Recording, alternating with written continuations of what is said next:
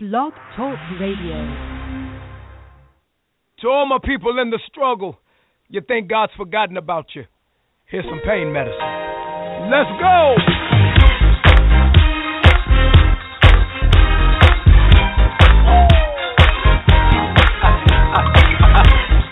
you in your car, you at the house, on your job,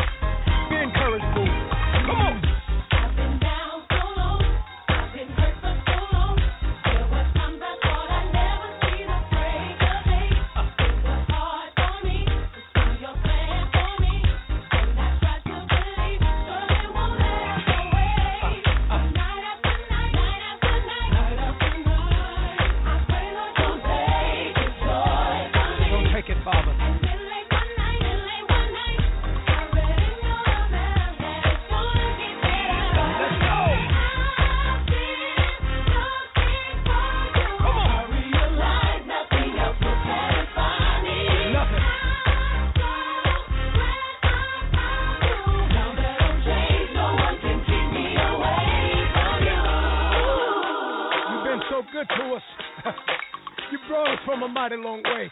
That's why we love you. Come on. Yes, yes, yes. That's why we love you, Lord Jesus. Let's go before the Father. We have another day where I'll be reading from my book, Be Made Whole. And we just go before the Father right now. Father, I just thank you for this time, this time you set aside for me to read from the two books that you had me write. Lord, you had me write these books and reveal things I've gone through and how you were there and what you revealed to me about these situations. Father, let the words of my mouth and the meditation of my heart be acceptable in thy sight, my Lord and my Redeemer. Father, I thank you for the Holy Spirit and the warfaring angels and your Son penetrating the hearts of the listeners. Father, we thank you and we give you all the praise in Jesus' name. All right, good morning, everyone. This is another day that the Lord has made, and we'll be happy and rejoice in it. Today's chapter is called Renewal. To make her holy, cleansing her by the washing with the water through the word, holy and blameless. Ephesians 5:26. As I grew in the Lord, I began to help out at my local church. One of my duties was to be a missionette leader. Missionettes are similar to Girl Scouts except with biblical teaching. I taught the STARS group, which were girls ages 9 through 12 years old. I probably ended up learning as much from teaching them as they learned from me.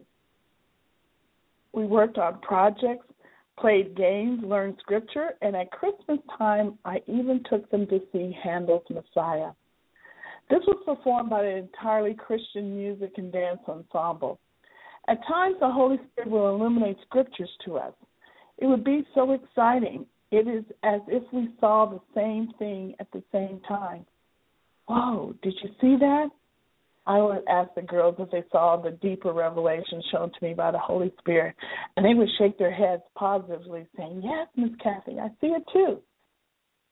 On one particular Wednesday, I really don't feel like driving through traffic to teach, so I called my sister and my assistant to see if they could take over.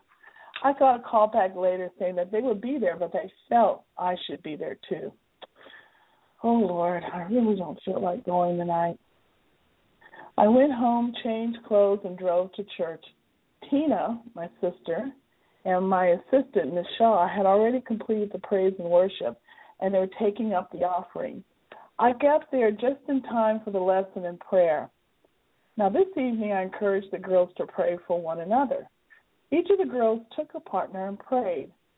Suddenly, while praying, there was an invisible wind that came into the room. Why did I say invisible? It's because most of the girls fell on the floor as if a wave of wind came into the room. Some were staggering, but all began to cry. Some were even wailing. I detected that some were crying tears of joy at God's presence, and I felt some were crying tears of repentance. The Holy Spirit had come through the place mightily. I asked the girls later to write down what had happened to them in a letter to the pastor. I wanted them to give their account of what happened. Here is a few of those letters. Dear pastors, last Wednesday the stars were praying and someone said they wanted to do what everyone did. She said that she wanted to have Jesus as a friend. We all started to pray. Then she fell to the floor. While everyone was praying, I started to cry. It also made me think of how I wanted to fit in with everyone else. I started to pray with Miss Shaw. Then I was laying on the floor crying. I lay there for a few minutes and I felt Serena touch my foot. I got up and sat next to Serena. One hand started to tingle, then the other started to tingle. My knees started to tingle. I went and told Miss Shaw. Her and her daughter prayed for me, and we went to the bathroom, and I was still crying. Ruth told me that God said I didn't have to be afraid anymore. Shelby told me that Jesus loves me, and Ruth told me that all I had to do was call on his name. Every now and then I feel a sudden burst of joy in my heart. Love, Michelle. Last week, the junior stars were touched by God by weeping, peace, lying on the floor, yelling, laughing. We had to get the girls from the other stars to come in and pray for us. Sabrina. Dear Pastor, last week in my missionettes class, the Holy Spirit cleansed the whole class.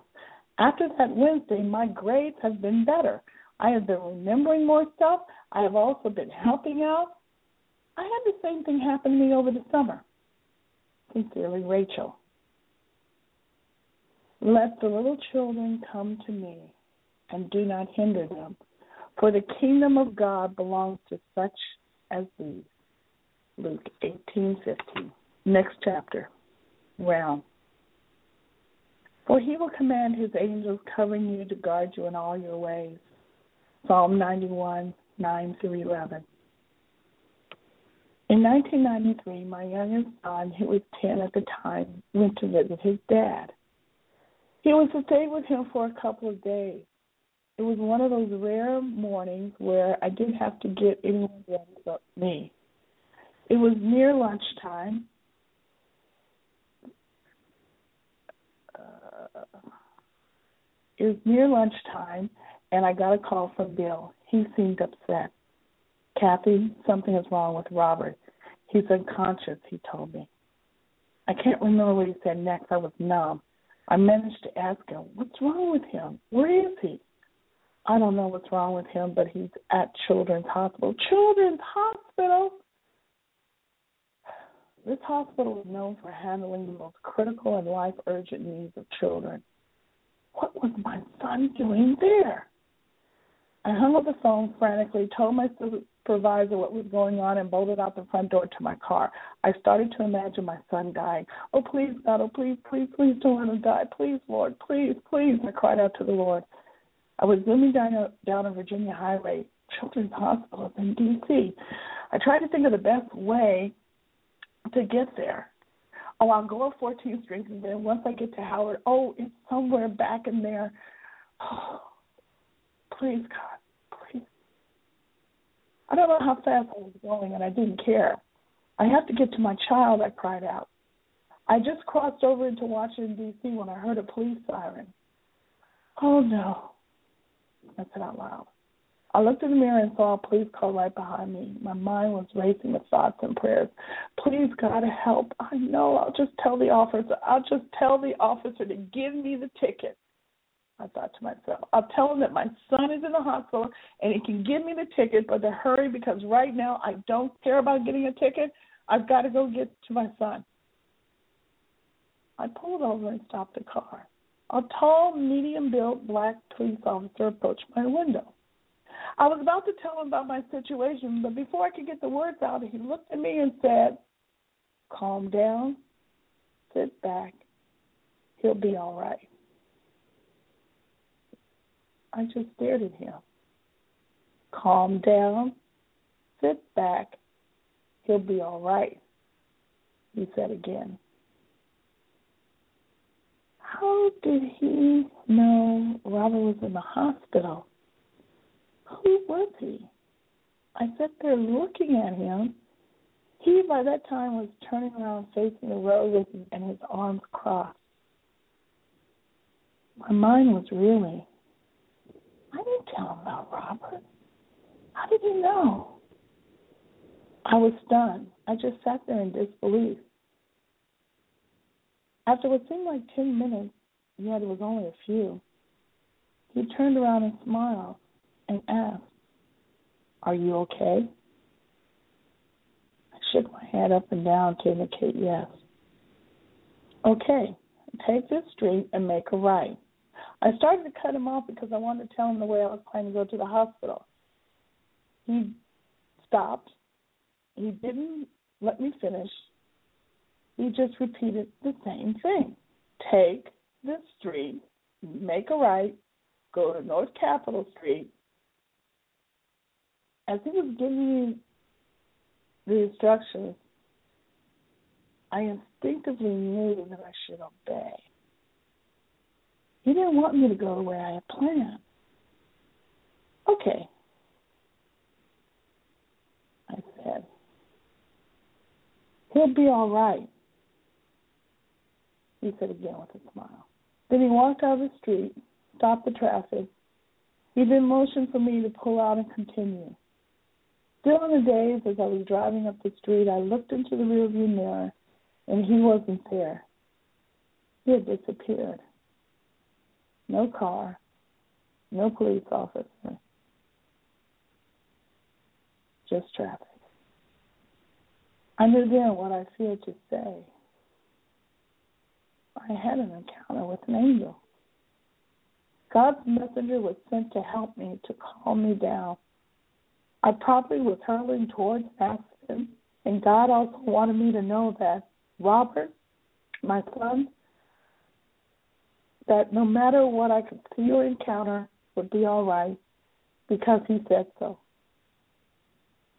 When I arrived at the hospital, Robert was lying unconsciously in a CAT scan tube.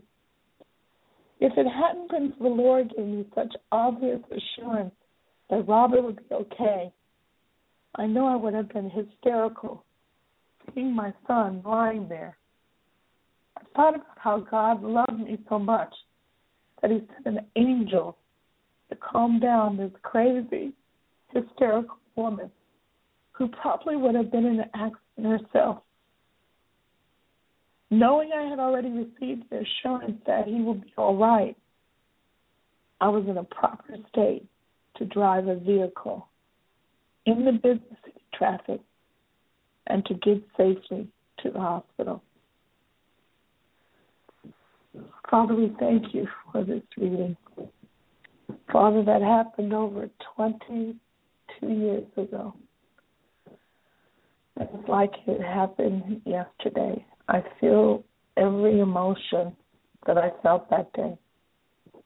But you, God, our deliverer, you, God, love us so much that when you hear our pleas and our cries, you answer. You sent an angel to stop me because I know I would have been in an accident. That's how much you love us. You warn us. You plead with us. You send help because you want us to be made whole. You want us to be free from the wiles of the enemy.